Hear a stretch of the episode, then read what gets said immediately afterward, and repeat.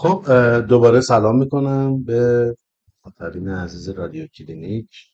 در ادامه اپیزود قبلی که درباره حالات خلقی و عاطفی کودکان بیشتر صحبت کردیم، در مورد افسردگی توضیح دادیم و علائمش تو بچه‌ها، در مورد نشانه‌های اضطرابی تو بچه‌ها گفتیم و همینطور خلق خشمگینشون و اینکه بچه‌ها چجوری این خلقیات رو تجربه میکنن. در واقع امروز دوباره در خدمت خانم دکتر عاطفه نوراللهی هستیم در ادامه مبحث قبلیمون. حالا میخوایم که بپردازیم به اینکه این علائم و خلقیات و عواطفی که در بچه‌ها میبینیم رو با چه دیدگاهی، با چه روی کردی باید به درمانشون نگاه کنیم.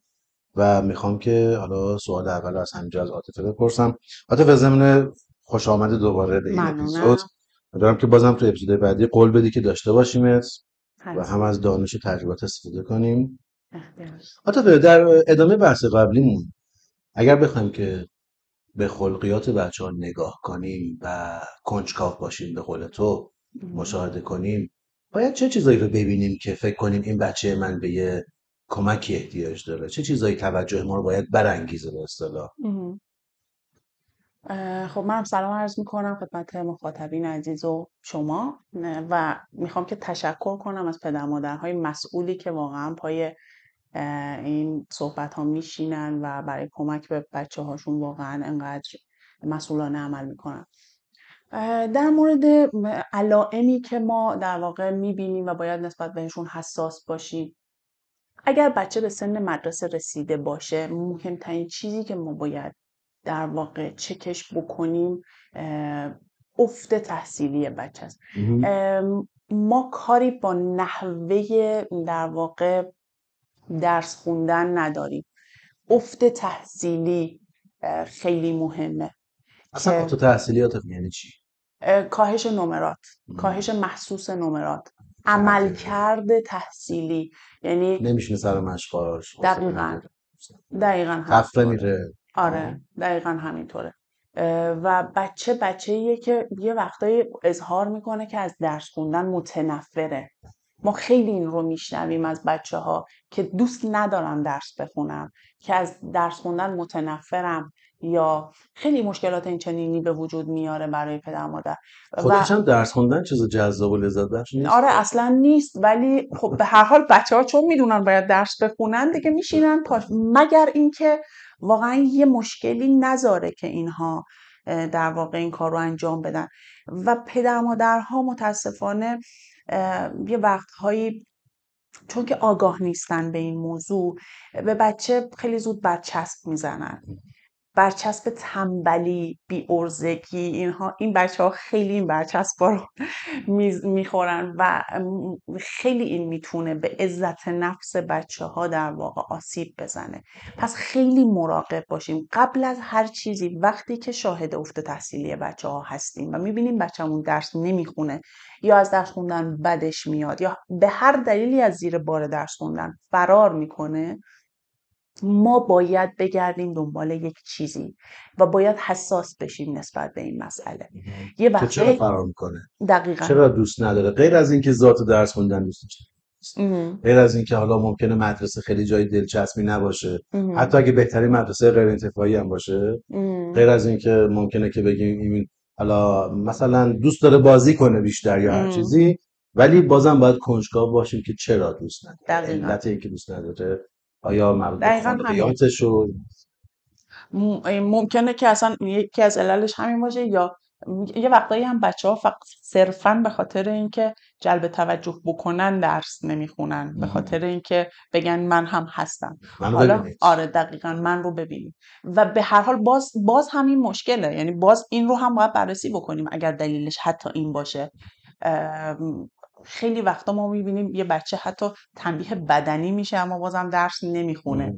خب اون بچه از تک خوشش نمره منفی میگیره. آره فیدبک منفی میگیره از معلم ولی بازم درس نمیخونه. هی تذکر میگیره ولی بازم درس نمیخونه. این در واقع پافشاری بر درس نخوندنه. اون علامتی است که تو میگی باید دقیقاً چشمامونو بهش، چون برای بچه‌ها حتی توجه منفی بهتر از بی‌توجهیه. حالا ممکنه این باشه یا ما حالا اختلالاتی که گفتیم. پس یه چیزی که خیلی باید بهش توجه کنیم مسئله عملکرد تحصیلی بچه‌هاست.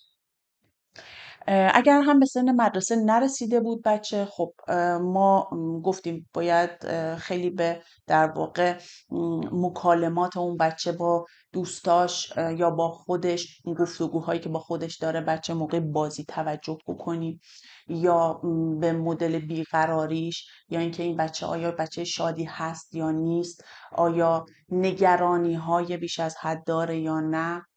یه سری نگرانی ها خود طبیعیه توی بچه ها، ما کاری با اونا نداریم، ولی یه وقتایی این نگرانی بیش از حد میشه.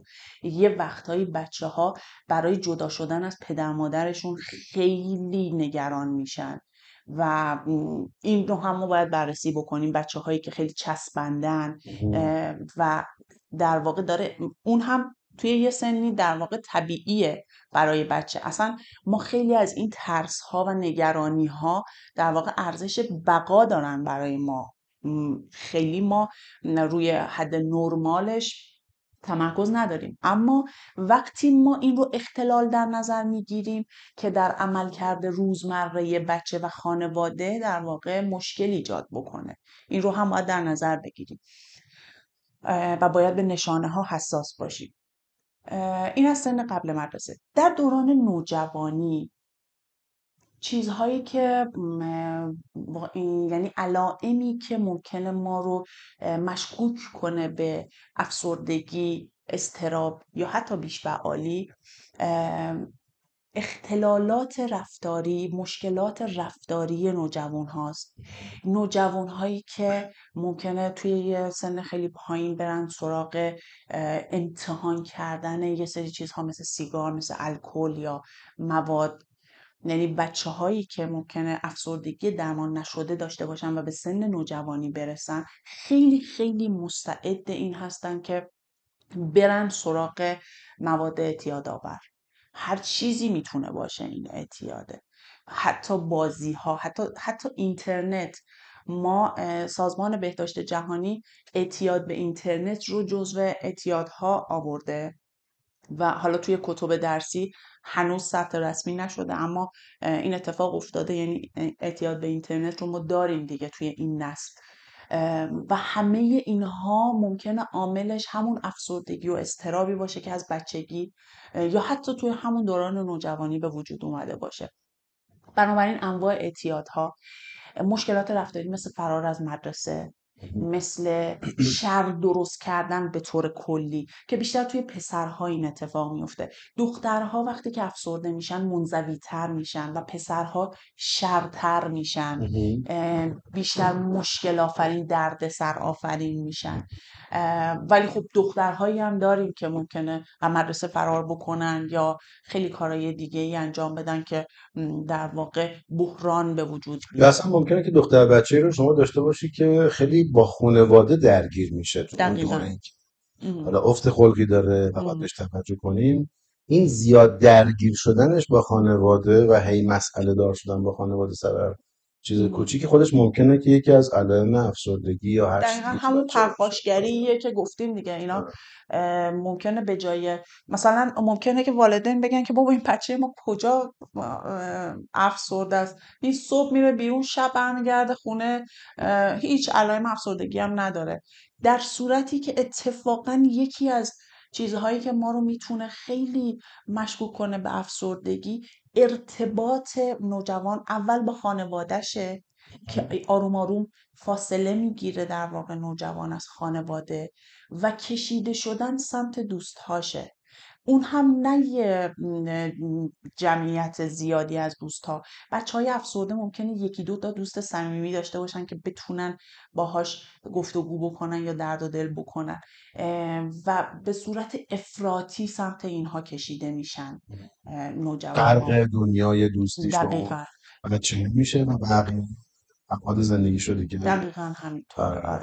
و به طور کلی ما مشکلات ارتباطی رو خیلی توی حتی کودک ها علاوه بر نوجوان‌ها کودکان هم همینطوره. یعنی این مشکلات ارتباطی رو با دوستاشون، با همکلاسیاشون میتونیم ببینیم، یا بچه‌ها نمیره اصلا قاطی بچه‌های دیگه بشه بازی کنه، یا میره قاطی میشه همش دردسر درست میکنه، پرخاشگری میکنه، یا نمیدونم قواعد بازی رو رعایت نمیکنه، بازی رو میزنه به هم.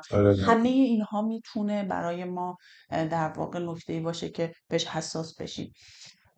پس یکی تا اینجا اگه بخوام یه خلاصه کوچولی بگم از حرفای تو، یکی شد بحث ترک تحصیل تو بچه‌ای که تو سن مدرسه هستن و بچه‌ای که تو سن مدرسه هستن. همین ترک تحصیل نه، افت تحصیلی. حالا ممکنه بچه‌ای که افت تحصیلی یا حتی به طور توی نوجوانی جدی‌ترش ممکنه بشه ترک تحصیل که خیلی هم در روانشناسی بحث نوجوانان نشانه خطرناکی، یعنی میتونه آمادگی و پذیرش یا زمینه ورود اون نوجوانو به گروه‌های ناسالم خیلی بالا به تر ببره.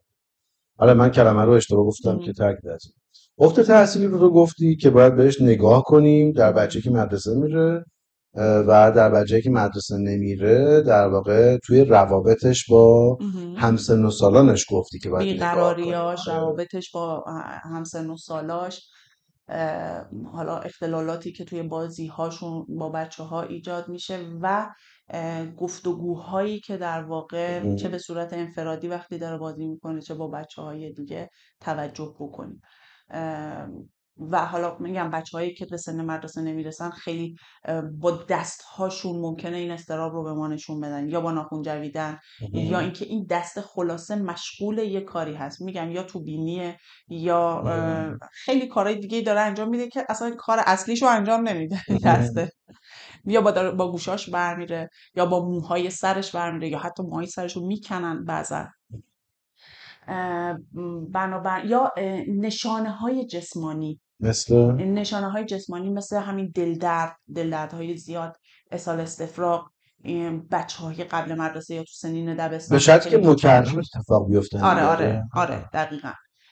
خب ما باید علائم دیگر رو هم داشته باشیم دیگه، صرف این که حالا نشانه جسمانی باشه لزوماً اضطراب نیست. توی نوجوان‌ها وقتی که حالا که هم بزرگتر میشن دردهای جسمانی، میگرن ممکنه که خیلی شایع باشه توی نوجوان‌هایی که در واقع دچار افسردگی یا اضطراب هستن. مشکلات معده خیلی ممکنه درشون به وجود بیاد، یا همون دردهایی که به طور کلی توی جسمشون ممکنه نمود پیدا کنه.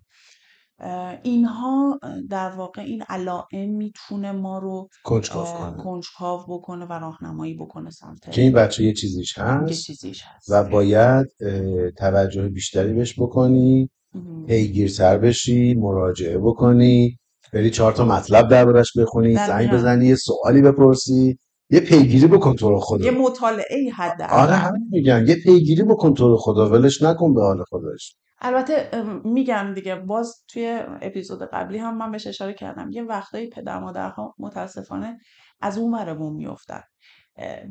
بچه نوجوان میره توی اتاقش، دلش میخواد که حالا یکی 2 ساعت یه پرایوسی خودش داشته باشه، خلوت خودش رو داشته باشه، موسیقی گوش بده یا هر اتفاق دیگه، ولی پدر و مادر نمیذارن حتی 1 دقیقه این بچه توی حال خودش باشه و دائم میخوان سر از کارش در بیارن، در صورتی که توی دوران نوجوانی واقعا خب ما اینها رو طبیعی میدونیم. نوجوان به یه سطحی از تفکر رسیده که یه وقتایی دلش میخواد بشینه با خودش فکر بکنه، به دنیا، به چیزهای جدیدی که کشف کرده، به روابط جدیدی که درش وارد شده. همه اینها موضوعاتی هستن که نوجوان دلش میخواد خودش با خودش خلوت بکنه و در موردش فکر بکنه، ولی متاسفانه پدر مادرها سری میذارن به حساب این که این بچه ارتباطش با ما قطع شده، افسرده شده، مضطرب شده یا هر چیز دیگه‌ای و نمیذارن این روند طبیعیش رو طی بکنه. نکته جالبی رو گفتی. داشتم دیروز به یه مادری میگفتم که میگفت من چون کارمندم نتونستم واسه بچه‌م وقت بذارم و از این حرفا و اینا، و الان که ساعت اداری کم شده دیگه میتونم برم واسش وقت بذارم. گفتم نه، اشتباه نکن، حتی اگه تو هم بخوای اون دیگه نمیخواد با تو وقت بذاره. گفت چرا؟ فکر کرد که من دارم احساس گناهش رو بیشتر میکنم، دارم میگم مقصره. گفتم نه بابا، واقع بینانه نگاه کن به قضیه. اون توی سن نوجوانیه که اصلا نمیخواد دیگه با تو رابطه ای داشته باشه، میخواد که بیشتر با همسالان خودش رابطه بگیره، میخواد که بره تو گروه های خودش باشه، تو دنیای خودش باشه و اصلا چندان دیگه به تو نه اینکه اصلا احتیاجی نداره، ولی احتیاجش خیلی کمتر از بچگیشه. و ما یه مسئله رشدیه، ما هر چقدر که بزرگتر میشیم نیازمون از نظر حالا جسمانی یا فیزیکی یا مادی و اینا خیلی به پدر و مادرمون کمتر میشه. حالا یه پیوند عاطفی واقع میمونه که اونم دیگه ناگسستنی است به اصطلاح، ولی عملا حتی بسیاری از نیازهای عاطفیمون هم از طریق پارتنرمون و همسرمون و گروه اجتماعی و اون کامیونیتی و محیطی که توش باش تو ارتباط هستی تعریف می‌کنی. دقیقاً نوجوان دیگه یاد میگیره که اون توجه رو و اون ارتباط رو دیگه با کی در واقع بخواد که برطرفش بکنه. فکر می‌کنم 8 قسمت با الناز خزرلوما بحث نوجوانان و اوایل نوجوانی. آره چقدر پادکست خوبیه. اواخر نوجوانی ما به تفکیک اینا رو بحث کردیم و مبتنی بر مطالب علمی، نه مطالب من درآوردی یا صرفاً مشاهده‌های کلینیکال خودمون، مبتنی بر مطالب و یافته‌های علمی ما اینا رو دیدیم. حالا من امیدوارم کسایی که میخوان به این داستان‌ها در نوجوانی بیشتر دقت کنن برن اون پادکست رو گوش کنن اگر که دوست داشتن. این نکته خوبی بود که پس این چند تا فاکتوری که تو گفتی رو باید ببینیم و باید بهشون توجه بکنیم. من یک کوچولوی چیزی رو توضیح بدم به عنوان پدر روانشناس، بازم دوباره اینم وسط. ببین مسئولیت والدینی خیلی مسئولیت سنگینه. من اینجا از جانب پدر و مادر حرف میزنم، خیلی سنگینه. من قبول دارم پدر مادر مسئولیت تو خیلی جدیه، میدونم چقدر تحت فشاری، میدونم مسئله اقتصادی هست، مسئله شغل هست، مسئله اجتماعی هست، سیاسی هست، هزار تا توی بزرگسال دغدغه داری و دغدغه‌مندی، ولی صرف این که من پدر بیام از خونه بیرون کار کنم، پول در بیارم، برم بریزم تو شکم زن و بچه‌م، میدونی نیازهای فیزیولوژیک و ابتدایی رو برآورده کنم، اسم این پرنتینگ نیست، اسم این فرزند پروری نیست، اسم این لزوماً تربیت نیست. تربیت یعنی همینی که الان ما داریم بحث می‌کنیم، به احوالات بچه‌ت دقت کن، نگاه کن چرا افت تحصیلی می‌کنه، نگاه کن چرا تو خودشه، نگاه کن چرا نمیتونه با همسالان خودش رابطه خوب برگزار کنه، یا فاصله میگیره، یا باشون درگیره، یا باشون به قول تو حرفایی میزنه که این محتوا مشکوکه، نشون دهنده حال ناخوش این بچه است. میدونم که تو پدر و مادر خیلی درگیری، منم همون استرسایی که تو میکشی و میکشم، ضمن اینکه مسئولیت تربیت بسیار عاطفه، مسئولیت سخته، استرسا واقعا به نظر من سخت‌ترین شغل دنیا اول مادری کردنه که 24/7 داری کار میکنی، 24 ساعت در همه ایام هفته، مرخصی نداری، حقوق نداری، بیمه نداری، خواب نداری، استراحت نداری، سفر نداری، همه جای بچه گله گردنت آویزونه باید بکشی به خودت. من با مادران تحت فشار زیادی بحث میکنم، حرف میزنم، جلسه دارم، تو درمان هستم، بهشون کمک میکنم. اتفاقا امیر من فکر میکنم همین سخت بودنش، من دارم میگم شما یه پدر مادر وقتی این همه سختی رو میکشین برای بزرگ کردن یه بچه، چرا نیاین واقعا با یاد گرفتن یه سری اصول کار، حداقل نتیجه خوبی از این همه سختی گرفتنمون در واقع عایدمون بشه؟ به یه شرط عاید میشه.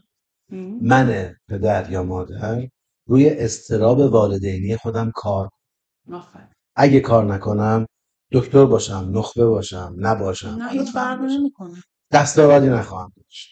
من به عنوان درمانگر اعتیاد که بیش از 15 سال تو اعتیاد کار کردم، پسران آدمای باهوش و تیزهوش و برجسته زیادی دیدم که با اعتیاد آوردنشون پیش من که درمانشون کنم و در همه موارد یک رابطه ناسالم والد فرزندی وجود داشته، در همه موارد، بدون هیچ استثنایی.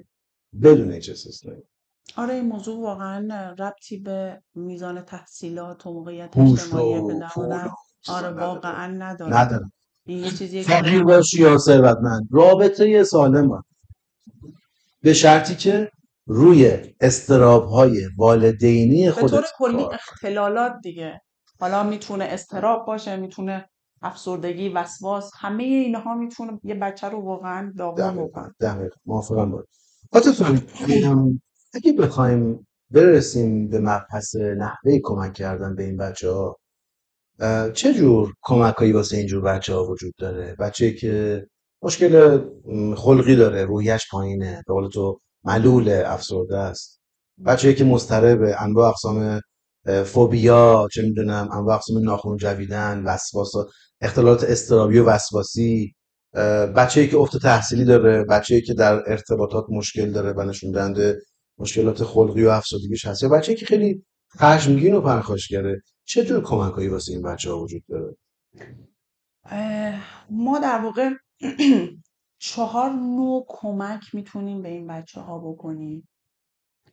اولین در واقع خط درمانی که ما میتونیم برای این بچه‌ها در نظر بگیریم در انواع شدید اختلالات، یعنی عرض کردم خدمتتون وقتی که بچه دیگه به خاطر این مسائلی که براش به وجود اومده در عملکرد روزمرهش مشکل به وجود اومده، اختلال به وجود اومده، ما اینجا بهتره که از درمان دارویی کمک بگیریم. دارو که میگی دیگه پدر مادرها آره متاسفانه در مورد دارو مصرف کردن پدر مادرها یه گارد خیلی عجیب غریبی دارن که البته نمیتونم بگم عجیب غریب، خب طبیعیه. دارو مخصوصا داروی روان یه مقداری سابقه ذهنی خوبی نداره برای پدر مادرها و واقعا باید توسط ماها فرهنگسازی بشه. من اصلا نمیگم که اون دارو ساید افکت یا عوارض نداره، مسلماً داره. شما یه استامینوفن کدئین هم میخوری، اون هم عوارض داره، ولی وقتی درد داری مجبوری که اون رو بخوری. من فکر کنم خرابی اون دارو، خرابی که به بار بیاره، عوارض که دقیقاً کمتره، بیش از خود مشکل اون بچه نیست. دقیقاً چون اون افسردگی که درمان نمیشه چه خرابیه به بار. من همیشه مثالی که برای پدر مادرها میزنم، حالا شاید خیلی خوشایند هم نباشه، ولی شما پدر مادری رو تصور کنین که بهشون میگن که بچهشون تومور داره و باید شیمی درمانی بشه. آیا به خاطر عوارض شیمی درمانی ما از درمان بچه‌مون که تومور داره اجتناب میکنیم، خودداری میکنیم؟ دقیقاً نه، چون اونجا یک ضرورت مرگ و زندگی وجود داره. اینجا کسی بچه‌ش مرگ و زندگی به قضیه نگاه نمی‌کنه، چون که یه چیز قابل مشاهده نیست دیگه و چون آیندهش هنوز نیومده که ببینیم. آفرین، دقیقا. و این چیزیه که به نظرم خیلی وقتا دودش به چشم خود پدر مادرها میره اگر که اقدام به موقع نکنن. بنابراین چه در مورد بیش‌فعالی، چه در مورد افسردگی، چه در مورد اضطراب، یه وقتایی دارو مصرف نکردنه پیامدهاش خیلی بیشتره تا اینکه دارو رو مصرف بکنه، حالا یه ساید افکتی هم در واقع شامل حالش بشه. یک بچه افسرده، یک بچه مضطرب ممکنه در آینده به خاطر ترس از مواجه شدن با خیلی موقعیت‌ها اصلا دست به کاری نزنه. ما خیلی بچه‌های باهوشی رو داریم که واقعا هیچ کاره میشن. یعنی ما در سن 18 سالگی ازش میپرسیم خب تو چه مهارتی داری؟ هیچی بلد نیست، به خاطر اینکه انقدر مضطرب بوده، ترس داشته از اینکه شکست بخوره، از اینکه سرزنش بشه، از اینکه هر فکر نگران کننده دیگه بیاد سراغش، اصلا وارد ماجرا نشده. و خب ما با این بچه‌ها می‌خوایم چیکار کنیم واقعا؟ یه بچه‌های فاقد عزت نفس، بچه‌هایی که به خاطر اضطراب و افسردگیشون وارد یه سری محیط‌ها نشدن و دست به یه سری فعالیت‌ها نزدن، یه سری تجربه رو کسب نکردن. و خب ما از این بچه‌ها چطور میتونیم انتظار داشته باشیم یهو وارد جامعه بشن، ازدواج بکنن و ازدواج موفقی داشته باشن، یا مهارت‌های اجتماعی داشته باشن، به دیگران راحت بگن نه، تصمیم خوب بگیرن، شغل مناسب منطقی فکر کنن، شغل و انتخابای مناسب داشته باشن. بنابراین ما مستقیما به آینده بچه‌هامون صدمه میزنیم اگر این مسئله رو جدی نگیریم. پس تو میگی یکی از فاکتورهای درمانی دارو و دیگه چی؟ دومیش و مهمترینش همین در واقع سبک فرزند پروری پدر مادره، یعنی که باید آموزش فرزند پروری که باید اصلاح بشه. توی اپیزود قبلی گفتم یه وقتایی پدر مادرها فکر میکنن که خیلی روشن فکرن و پای صحبت های بچهشون میشینن و به حرفای بچه هاشون خیلی راحت گوش میدن، اما خبر ندارن که از یه سری موانع ارتباطی استفاده میکنن که این موانع ارتباطی به راحتی میتونه یک دیوار نامرئی بین اونها و بچه‌هاشون بکشه و اجازه نده که این ارتباط ادامه پیدا بکنه.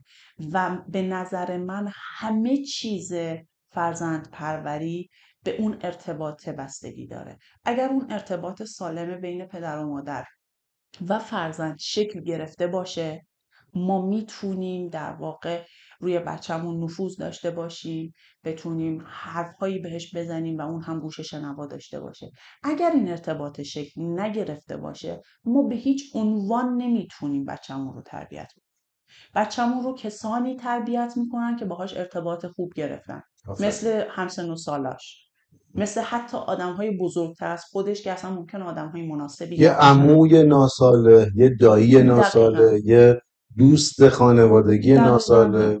فقط فاکتورش اینه که یه ارتباط خوب و بدون قضاوت با بچه ما برقرار کرده و بچه ما طبیعتاً سمت اون آدم کشیده میشه. اگه بدونی چقدر کار سختیه خیلی با بچه اگر از بچگی ارتباط، آره واقعاً شما به عنوان پدر خیلی تجربه داری راجع به این مسئله، ولی من فکر می‌کنم از بچگی اگر که پایه‌هاش گذاشته بشه توی نوجوانی هم راحت‌تر خواهد بود. اما غیر ممکن نیست، ما یه وقتایی این مهارت‌ها رو یاد پدر مادرهایی میدیم که فرزند نوجوان دارن.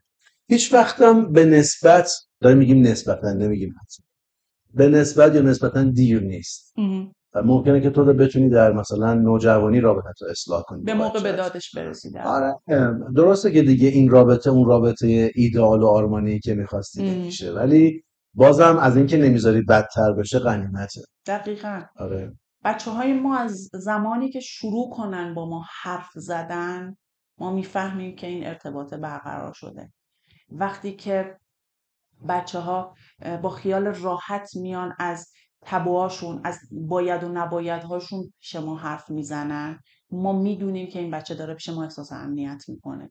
در غیر این صورت یعنی اگر ممکنه یه بچه بیاد حرف بزنه ولی از اون چیزایی که باید حرف بزنه نمیزنه. و پدر مادر خیلی باید نسبت به این مسئله حساس باشن و این حساسیت نباید این شکلی باشه که برن یقه بچه رو بگیرن بگن تو چرا با من حرف نمیزنی، بیا بشین حرف بزن ببینم چته. قطعاً اون بچه دورتر خواهد شد. اولین کاری که پدر مادر باید بکنن اینه که رفتار خودشون رو اصلاح بکنن و اولین کاری که در اصلاح رفتارشون باید انجام بدن اینه که کاملاً بدون قضاوت باشن با نوجوان. نوجوان تا میاد شروع بکنه به صحبت کردن، اخماشون نره تو هم یا چشماشون باز نشه از تعجب. میگم از همین میمیک صورتمون هم حتی بچه‌ها متوجه میشن که ما چه حسی داریم. بچه‌ها خیلی تو این قضیه کنجکاوتر، دقیق‌تر و تیزتر از اون هستن که ما فکر می‌کنیم. هوشمندن. به خاطر همین والدین اول از هر چیزی باید مهارت گوش دادن فعال رو یاد بگیرن. ما یه مهارتی داریم به نام گوش دادن فعالانه که این در واقع مهارت نه به ارتباط بین ما و بچه هامون بلکه به ارتباط بین ما و همه عالم و آدم میتونه کمک بکنه، حتی با همسرمون، که گوش بدیم فعالانه، نه اینکه سرمون تو روزنامه باشه به بچه بگیم حرفتو بزن، یا وقتی بچه داره با ما حرف میزنه ما سرمون تو موبایل باشه. تماس چشمی و در واقع فیدبک و واکنش نشون دادن به حرفهای بچه، نه واکنش متعجبانه یا خشمگینانه، فقط شنیدن حرفهای بچه. این خیلی میتونه کمک بکنه به استمرار این صحبت کردن. دقیقاً.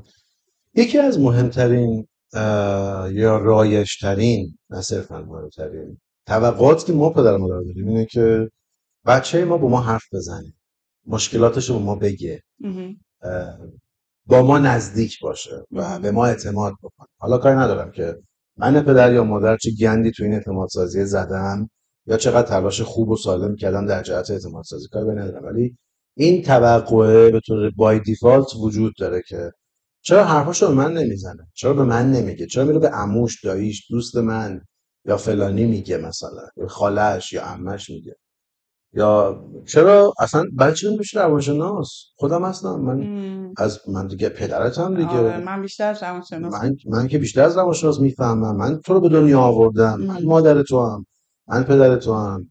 میخوام ببینم که خب من تو که میدونیم این توقع اساسا غلطه و هیچ وقت، یا بهتر بگم همیشه به پدر مادر میگم ببین پدر مادر عزیز، عزیزم شما فقط پدر یا مادری، نه دوستی، نه رفیقی، نه درمانگری، نه معلمی، نه ناظمی، نه قاضی، تو هیچ چی نیستی ولی یه چیز خیلی با ارزش هستی. کاش بدم یه نکته رو واقعا یاد بگیرم. این توقع دقیقاً در جهت همین که بچه من با خود من بیاد مشکلاتشو بگه من خودم حل میکنم واسش. من تو میدونیم که این باور غلطه و شدنی نیست. نقش روانشناس چی اینجا؟ روان درمانگر کودک و نوجوان چی اینجا؟ برای اون بچه‌ای که یکی از این مشکلات که امروز بحث کردیم رو داره. نقش اون چیه؟ ببینید خب به هر حال بچه‌ها یه توقعی که در واقع پدر مادرها از بچه‌ها، یه توقع غیر منطقی که دارن اینه که این بچه رو چون من به دنیا آوردم، به قول شما بزرگش کردم، پس نباید چیز پنهانی از من داشته باشه. مخصوصاً پدر مادرهای کنترلگر به شدت با این مسئله مشکل دارن که بچه من چرا باید چیزی رو از من پنهان کنه، چرا باید یه سری حرفهایی داشته باشه که به من نزنه، بره مثلا بگه من با روانشناس میخوام حرف بزنم یا بره با دوستاش بشینه حرف بزنه، در صورتی که نوجوانی در واقع سنیه که میگم بچه چون که به یه سری اکتشافات دست پیدا میکنه که برای خودش شاید خیلی عجیب باشه، به خاطر همین شاید روش نشه اصلا با پدر مادرش در میون بذاره، یا شاید حتی از واکنش های پدر مادرش بترسه و نتونه اونها رو با اونا در میون بذاره.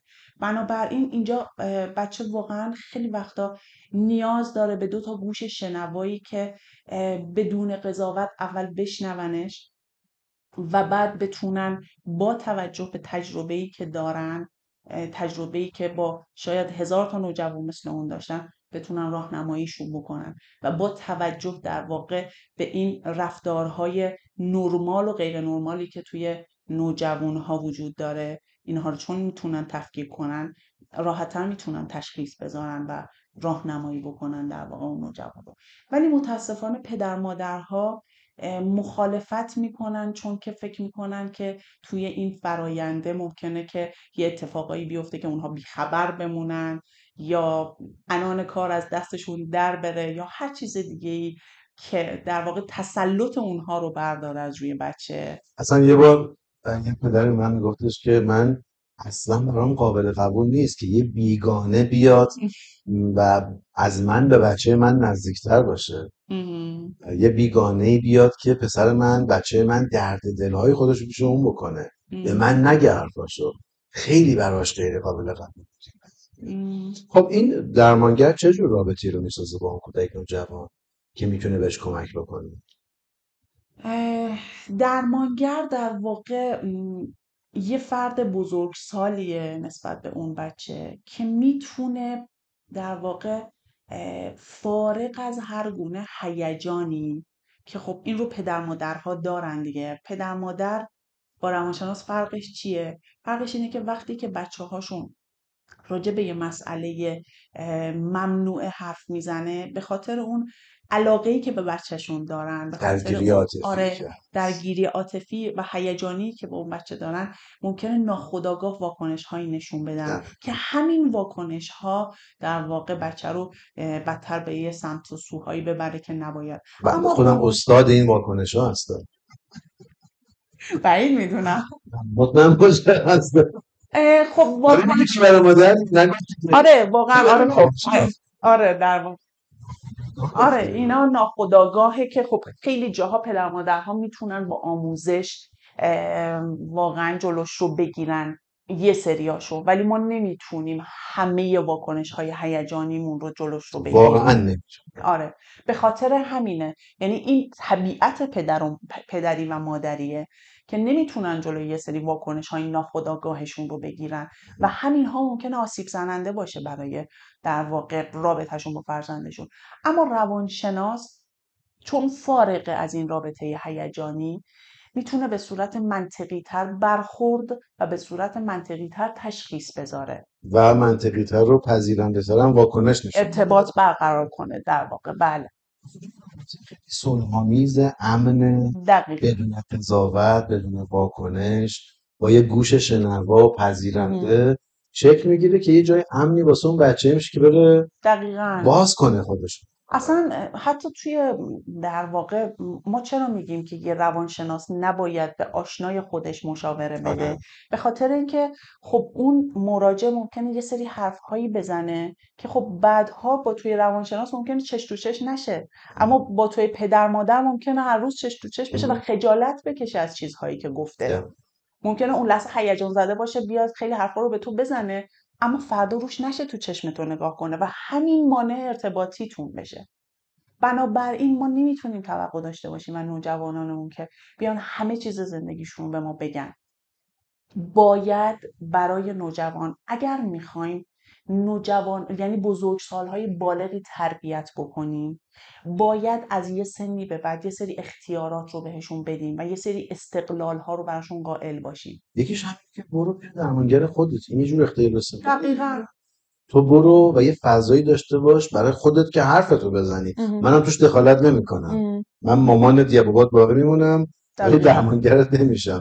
این خودش یه جور اختیار و استقلاله دیگه. دقیقاً. پدری و مادری یعنی صرفاً مهر و محبت دادن به بچه و یه جاهایی حالا یه سری سرویس های بیولوژیکی دادن یا ولی متاسفانه پدر مادر یه وقتایی از این نقش خارج میشن و به قول شما میشن یا معلم یا روانشناس یا و این مسئله میاد و اختلال ایجاد میکنه توی این روابط.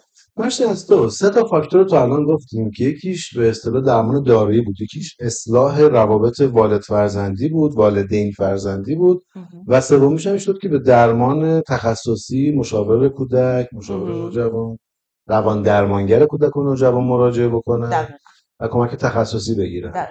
چهارمیش هم در واقع درمان‌های کمکیه. یه درمان‌هایی مثل RTMS، نوروفیدبک، بیوفیدبک، درمان‌های تکنولوژیک در واقع که اون بسته به تشخیص در واقع متخصصیه که حالا ما بچه‌مون رو پیشش میبریم که اگر صلاح دونست این درمان‌های کمکی رو هم بگیره، اگر نه که از همون درمان‌های قبلی در واقع استفاده بکنه. مرسی.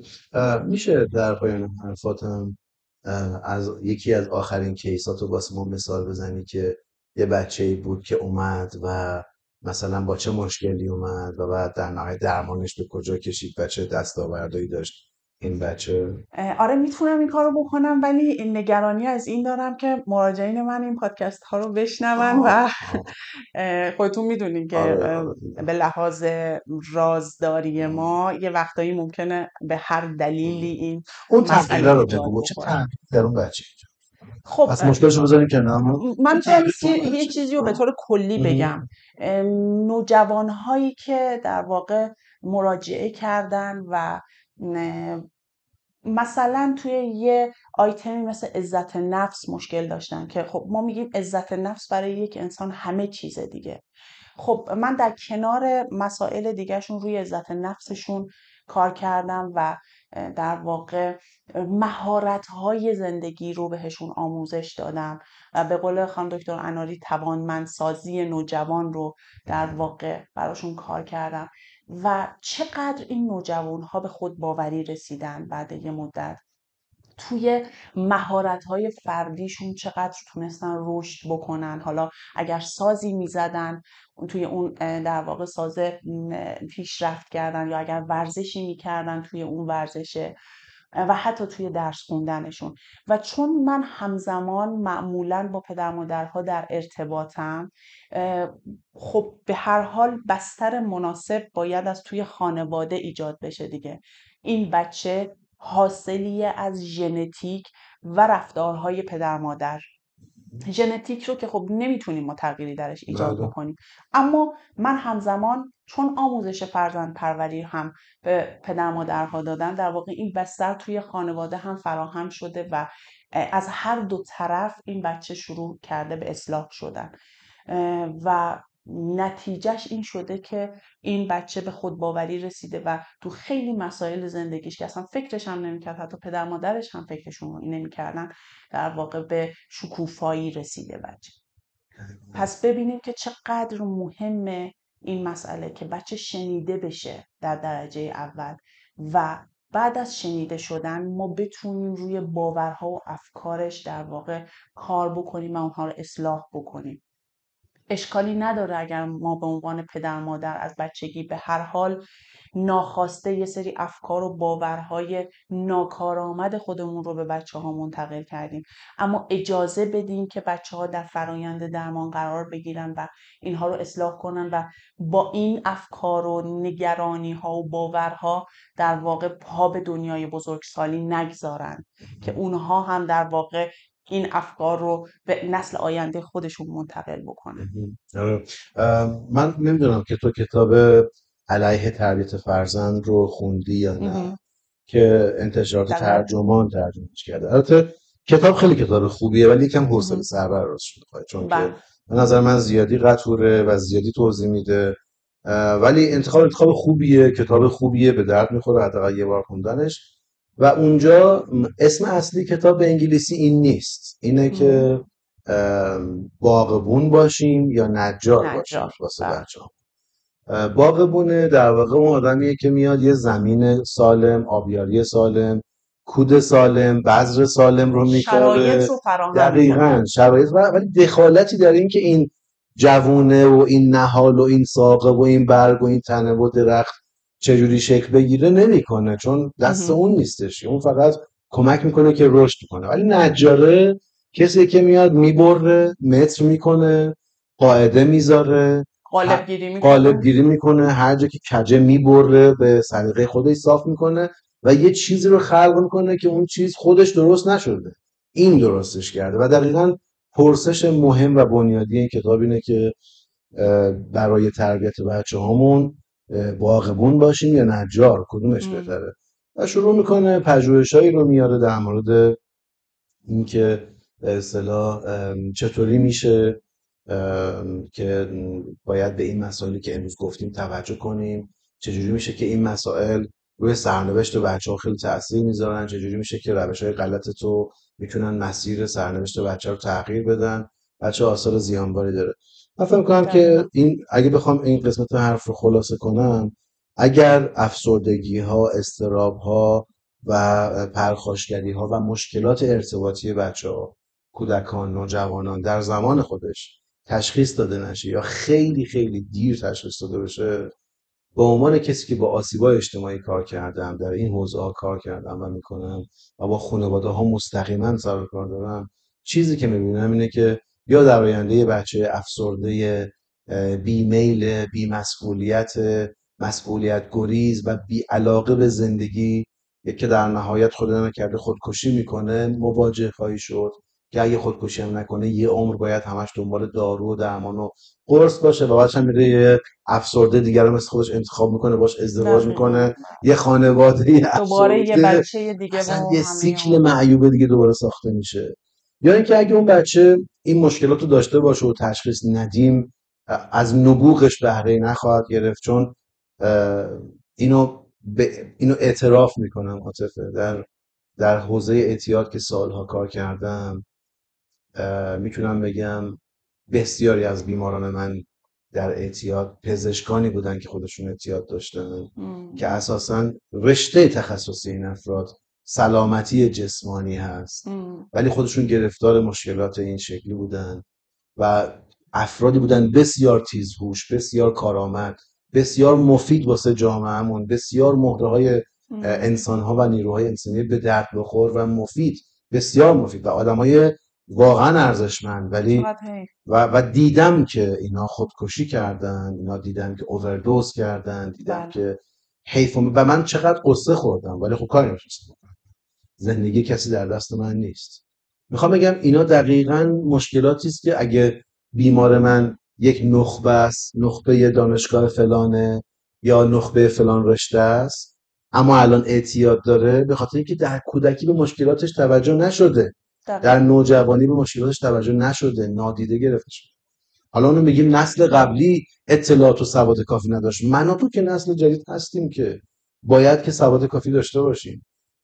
و در نهایت اگر معتاد نشده، اگه ترک تحصیل نکرده، اگر به اصطلاح چه میدونم این مشکلات که ما میگیم، یا اگه آدم کارآمدی نشده، آفرین، اگه نرفته و جزو گروهای گنگ و بزهکار هم نشده، ولی واقعا اون زندگی که خود شکوفا باشه، به شکوفایی رسته باشه، رضایت بخش باشه رو نداره. ولی واقعا البته بذار یه تعریفی از زندگی رضایتمند رو هم بگیم که لزوماً کسی که پزشکه، لزوماً کسی که به یه موفقیت شغلی و تحصیلی رسیده، آدمی نیستش که ما بگیم که رسیده به اون چیزی که، یعنی آدم کاملاً کارآمدی شده، چون اصلاً این حتی این پزشکه یا مهندسه یا هر متخصص دیگه‌ای هم ممکنه رضایت از زندگی کلا نداشته باشه. یعنی ما متخصص‌های به قول خودت در واقع افسرده و مضطرب داریم. ما خیلی وقتا از پزشکان می‌پرسیم که اصلا رضایت از زندگی ندارن. بله. فقط یه شغل موفقی دارن ولی اصلا زندگی زناشویی درستی ندارن. بله. هر روز جنگ و دعوا که وقتی ریشه‌ش رو پیدا می‌کنیم همین افسردگی است. مخاطب همین پدر مادرای کمال طلبی قرار بدیم که بچه رو در انواعی از مدارس غیر انتفاعی و تیزهوشان و اینا قرار میدن و من به شخص معتقدم که اولین دشمن این بچه ها به وضوح میگم، اول این پدر مادرها هستن، دوم این مدارس سودجو هستن که فقط برای بالا بردن بیلان کاری خودشون و برای گرونتر کردن شهریه سال بعد خودشون به بچه‌های بیگناه مردم فشار رقابت جویانه میاد، بیچاره‌شون میکنن، افسرده و مضطربشون میکنن، تحویل دانشگاه میدن. خب بعد تو یه پزشک، مهندس، چه میدونم یه متخصص افسرده و مضطرب داری، به چه دردی میخوره که میخواد پدر هم بشه، خانواده هم تشکیل بده و قرار چه اتفاقی واقعا ما تعریفمون رو از فرد موفق باید تغییر بدیم دیگه توی این قرن. مرسی از تو که وقت گذاشتی این اپیزود با ما بودی، خیلی به نظرم مرسی از شما، مطالب خوبی شد، امیدوارم که به درد مخاطبین رادیوکلینیک بخوره و ممنونم که اومدی و خواهش می‌کنم، ممنونم دعوتت، امیدوارم بازم بیای که تو این بحث با هم باشی. حتما. مرسی از تو، خواهش می‌کنم.